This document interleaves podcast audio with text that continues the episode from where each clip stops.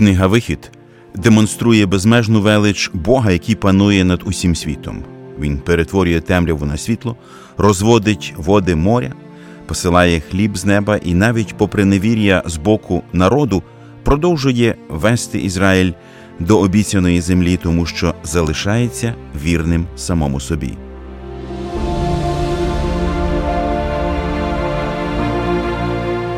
Ви слухаєте подкаст «Вивчаємо Біблію разом».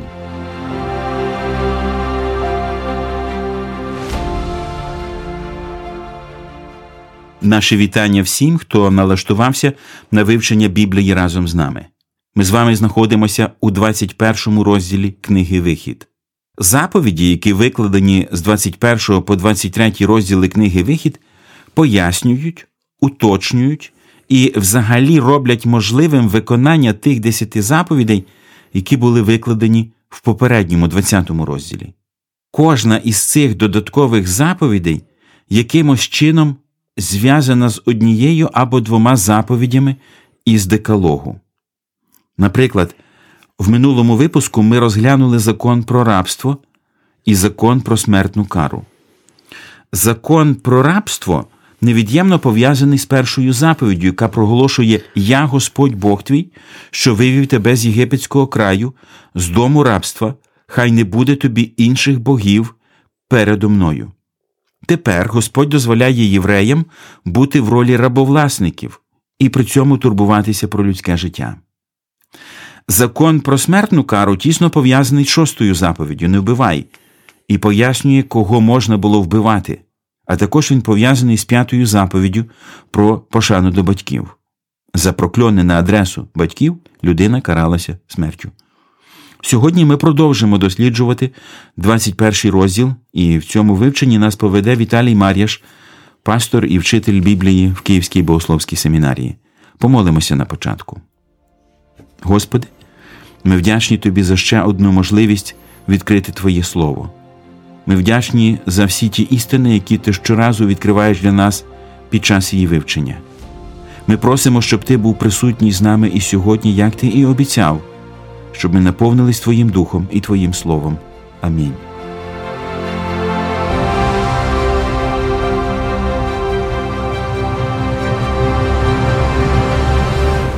Ми продовжимо читання двадцять першого розділу з вісімнадцятого вірша. «А коли будуть сваритися люди, і вдарить один одного каменем або кулаком, і той не умре, а зляже на постелю, якщо встане і буде проходжуватися на дворі з опертям своїм, то буде оправданий той, хто вдарив. Тільки нехай дасть за прогаяння часу його та справді вилікує. А коли хто вдарить раба свого або невільницю свою києм, а той помре під рукою його, то конче буде покараний той. Тільки якщо той переживе день або два дні, то не буде покараний, бо він його гроші. А коли будуть битися люди і вдарять вагітну жінку, і скине вона дитину, а іншого нещастя не станеться, то конче буде покараний, як покладе на нього чоловік тієї жінки. І він дасть за присудом суддів. А якщо станеться нещастя, то даси душу за душу, око за око, зуба за зуба, руку за руку, ногу за ногу, опарення за опарення, рану за рану, синяка за синяка». Дуже багато суперечок точиться біля закону зуб за зуб, око за око, славнозвісного. Поясніть, будь ласка, в чому полягає суть цього закону? Там і не тільки зуб за зуб, там і опарення за опарення йде, око за око. Бо зараз дуже багато людей спекулюють неправильним тлумаченням цього закону. Все вірно. Я би підкреслив два моменти у цій заповіді. Перший момент – це момент рівності перед законом. От не вказано, який статус скривдженого і який статус кривдника. Вони рівні перед законом. Якщо нижчий по статусу вчинив шкоду вищому, око за око діє. Ми зараз не будемо заглиблюватись, це наступний, другий момент. Лише на цьому етапі я хотів сказати, чи навпаки, чи високого положення скривдив меншого. Його чекає такі самі закони. Тобто перший принцип фундаментальний – зуб за зуб, око за око – це рівність перед законом. Вона зрівнює всіх у ізраїльському суспільстві. Це фундаментальний принцип, дуже важливий. А другий вказує на адекватність компенсації. Отже, коли ми, наприклад, читаємо про ці закони, зверніть увагу, око за око, зуб за зуба, і відразу після того сам закон себе пояснює. Коли хто вдарить в око раба свого або в око невільниці своєї і знищить його, знищить, тобто око, той на волю відпустить його за його око. Бачите, серйозність пошкодження відповідає, я би сказав, навіть трошки нерівне компенсація. Він отримує свободу. І далі, коли говориться те саме про зуб, тобто око за око, зуб за зуб, не мається на увазі, що кривднику повинні також вибити око, а те, що він рівний перед законом, і він повинен компенсувати тому, кого скривдив, рівноцінну відплату. В даному випадку пан застосував якусь силу, і його підданець втратив око, він його відпускає. Тобто відплата за провину, вона показує справедливість і рівноцінне відшкодування. А тепер на основі ось цього всього сказаного вами, чи можна сказати, що Христос своїми заповідями в Нагорній проповіді повністю спростував ось цей закон зуб за зуб, чи трішки по-іншому подивимось тепер на це? Можна подивитися Нагірну проповідь як полеміку Ісуса не з законом, бо закон і сам Христос говорив, що жодна йота, рисочка маленька не пропаде, а з невірною інтерпретацією закону. Тобто традиція, яка пояснювала ці слова, вона йшла, відійшла від того закону, який справедливо хотів врегулювати питання. Равини придумали багато тих законів, які набагато ускладнювали вирішення цих питань, щоб не вдаватись в деталі. А саме принцип, який формулює цей закон, він принцип справедливості і захисту скривдженого. В чому явна і конкретна перевага цього закону око за око над сучасними законами? Вони ніби теж захищають людське життя. Якщо просто калькувати оцей переклад там око за око, зуб за зуб, здається, це варварство. Так, так. Але якщо подивитись контекст, то стає очевидно, що навпаки прецедентів таких не було, що хто типу втратив око цибулю, і в нього да. навмисно вибрали око. Але ти маєш компенсувати цю шкоду, яку ти причинив. Так, бо якщо ти потоптав цибулю, тебе не вб'є хазяїн. А якщо він тебе вб'є, це вже буде порушення закону ока за ока, так? Або, або навпаки, ти, ти щось там пошкодив дитині. І, і відмінність, відмінність ще от наших законів, порівнянні з єврейськими, тому що от, наша система все-таки вона більше будується на римському судочинстві, де закон, він свого роду відірваний від особи Бога. А, і тому компенсації, які всі робляться згідно римському закону, вони йдуть або державі, або компенсують справедливість цього закону.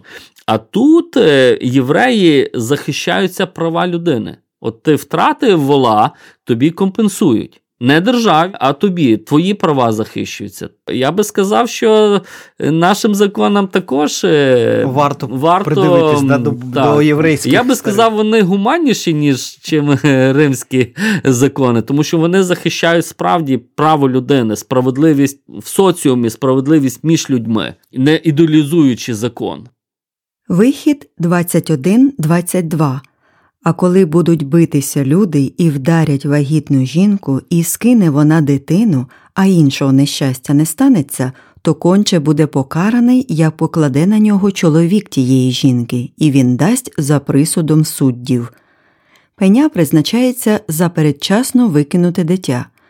Посередники потрібні для запобігання непомірності у вимогах з боку чоловіка. Грецький переклад вносить таке розрізнення ступеню розвитку викидня, для якого немає підстави в єврейському тексті. Викидень незображений – це дитина, яка ще не сформувалася. Він не прирівнюється до повної людини і тому за його смерть призначається лише пеня. Викидень зображений – це зовні сформована дитина, і за його смерть, як і за смерть дорослої людини, винний повинен померти. Ми продовжимо читання далі з двадцять шостого вірша. А коли хто вдарить в око раба свого або в око невільниці своєї і знищить його, той на волю відпустить його за око його. А якщо виб'є зуба раба свого або зуба невільниці своєї, той на волю відпустить того за зуба його. А коли віл ударить чоловіка або жінку, а той умре, конче буде вкаменований той віл, і м'ясо його не буде їджене, а власник того вола невинний. А якщо віл був битливим і вчора, і третього дня, і було те засвідчене у власника його, а той його не пильнував, і заб'є той віл чоловіка або жінку, буде він укаменований, а також власник буде забитий. Якщо на нього буде накладений викуп, то дасть викупа за душу свою, скільки буде на нього накладене. Або вдарить віл сина, або вдарить дочку, буде зроблено йому за цим законом. Коли вдарить той віл раба або невільницю, то власник дасть панові того тридцять шеклів срібла, а віл той буде вкаменований. До речі, дуже цікаво, що за випадкове вбивство раба дається тридцять срібняків. Цей образ використовує пророк Захарія, коли говорить про стосунки Бога і Ізраїля, а потім ми бачимо цей прообраз в долі Ісуса Христа. Про що нам говорить цей текст?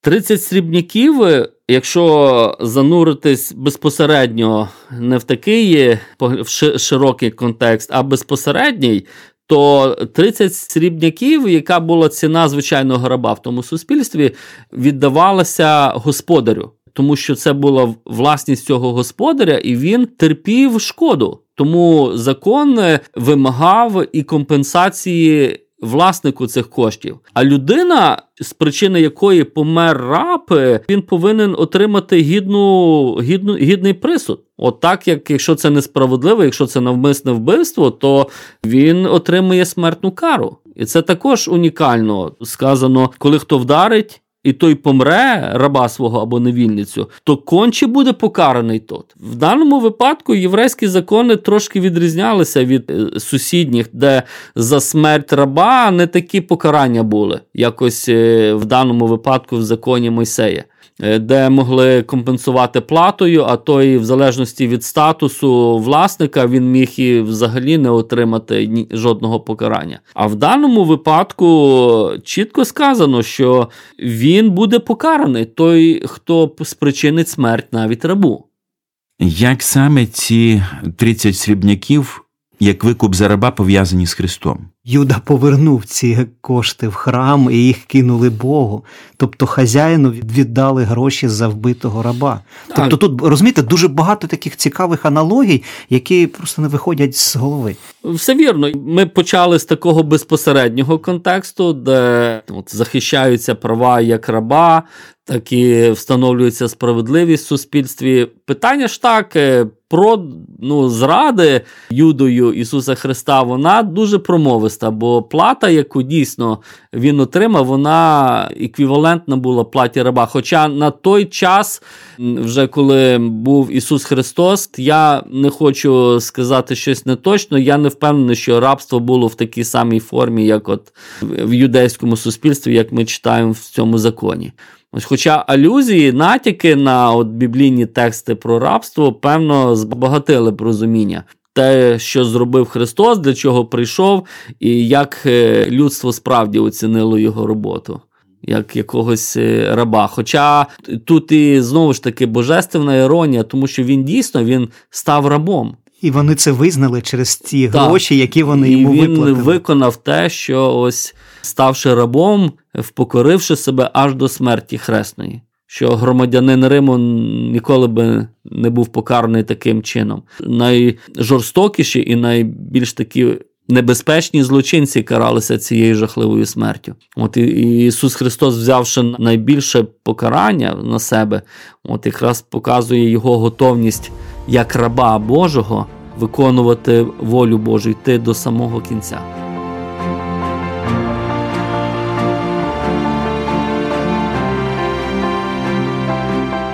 Я переконаний, що Біблія є найкращим подарунком, яким Бог коли-небудь наділив людину. Все найкраще від Спасителя світу передається нам через цю книгу. Авраам Лінкольн.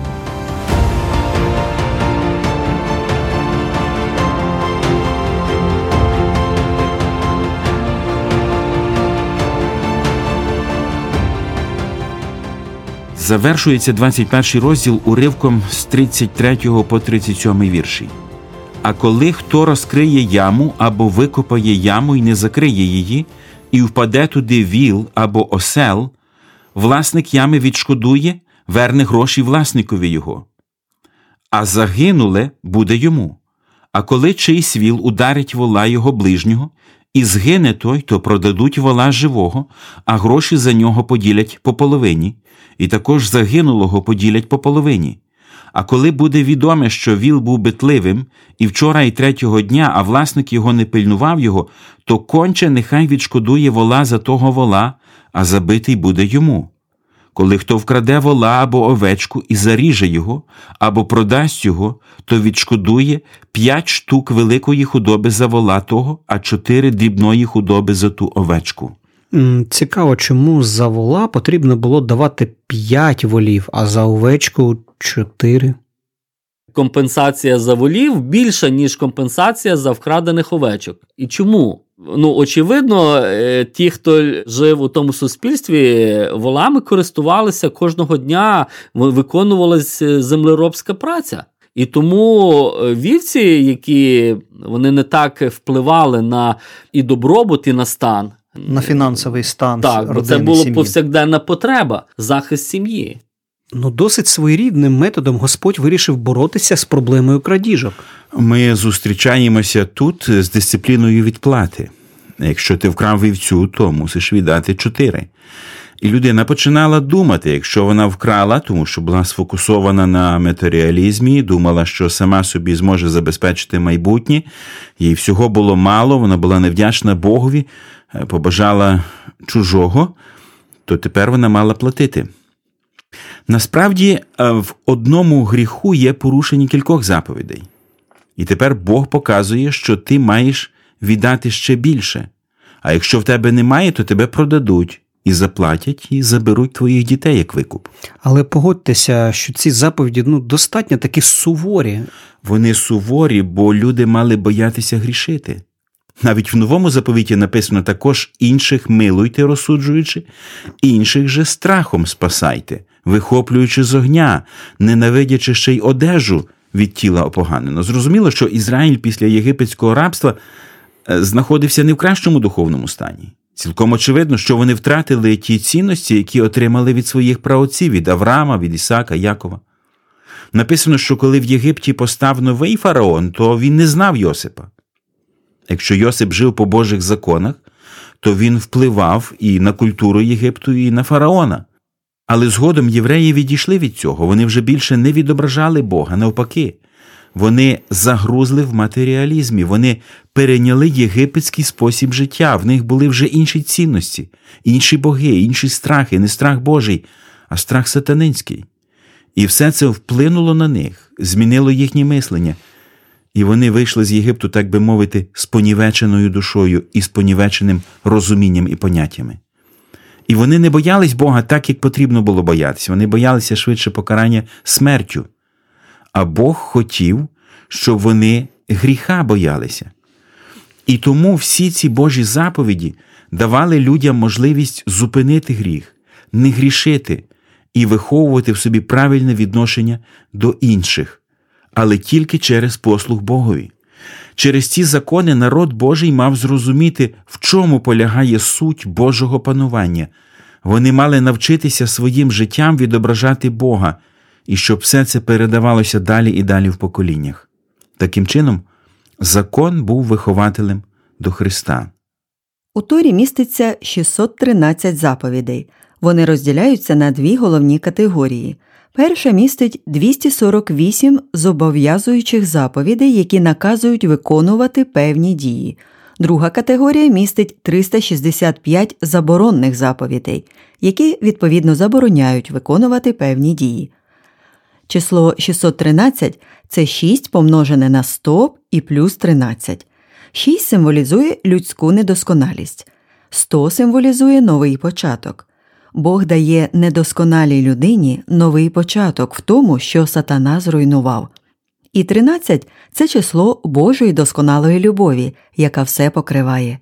З допомогою своєї любові Бог створює з Ізраїля свій народ. Як ми можемо через всі ці закони подивитися на Бога, як його євреї бачили крізь призму цих законів? От однозначно євреї бачили і розуміли Господа, що він не розрізняє між, як би ми сказали, духовним і там, фізичним. Ми бачимо, що закони, які стосуються жертв, тобто культові закони, вони йдуть з законами про соціальну справедливість. І це така істина, вона дуже цікава, що Бог не розділяє там, наше життя в суспільстві, наше життя в церкві. Одне є продовженням другого, а друге є кульмінацією першого. І християнам потрібно якраз ту істину, що немає тих аспектів життя, які не повинні бути скорені перед Богом. Наша праця, наш, наш вільний час, який ми проводимо, розваги, особливо там сфера стосунків з іншими людьми, все, що ми там здійснюємо, покупки, домовленості, усні, письмові, це все має мати місце в нашому житті. І не просто, які стосуються наших особистих, а Бог зацікавлений, щоб кожен член суспільства, він відповідав за ту несправедливість, яка існує в його суспільстві. Ну і останнє, що також очевидно, Бог завжди розпочинає з найменш захищених. От їхні права завжди надзвичайно важливі. Яких важливих принципів нас навчають ці заповіді, викладені в двадцять першому розділі книги «Вихід»? Одним з найосновніших принципів, який хотілося б взяти і підкреслити, яким чином от регулюється життя ізраїльтян самим Господом. От є десять заповідей, а потім ці десять заповідей поширюються, роз'яснюються, вони проникають в кожний куточок життя людини. І за цим ми можемо бачити бажання Господа попіклуватися про всі частини свого народу, щоб його воля проникла у всі кутки. Так само, якщо переносити це у наш час, де, можливо, ми звикли поділяти життя церковне, життя в сім'ї, на роботі, у, на навчанні, то цей закон, закони Бога, які тільки от ми почали розглядати, і вони будуть стосуватися всього життя ізраїльського народу. Тобто наше все життя повинно демонструвати верховність Господа. Не лише церковне, але навіть закони серця всередині, навіть закони на роботі, де ми повинні керуватися справедливістю. Це не є просто духовні християнські закони, це загальнолюдські питання справедливості. Вони стосуються кожної людської істоти. І християнам, звісно, якщо вони мають якусь відповідальну роботу, чи керівники, якось в даному випадку можна провести якісь паралелі з паном і рабом, або там з, в інших сферах життя, вони повинні прагнути справедливості. І в кожній сфері свого життя ми повинні задавати собі питання, яким чином ми повинні, можемо демонструвати цю Божу верховність, господство Бога в нашому житті.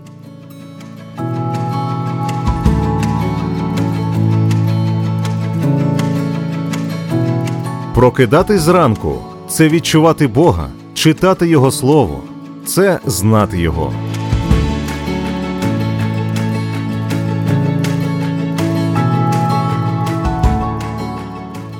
Просто замисліться над цією важливою істиною, друзі.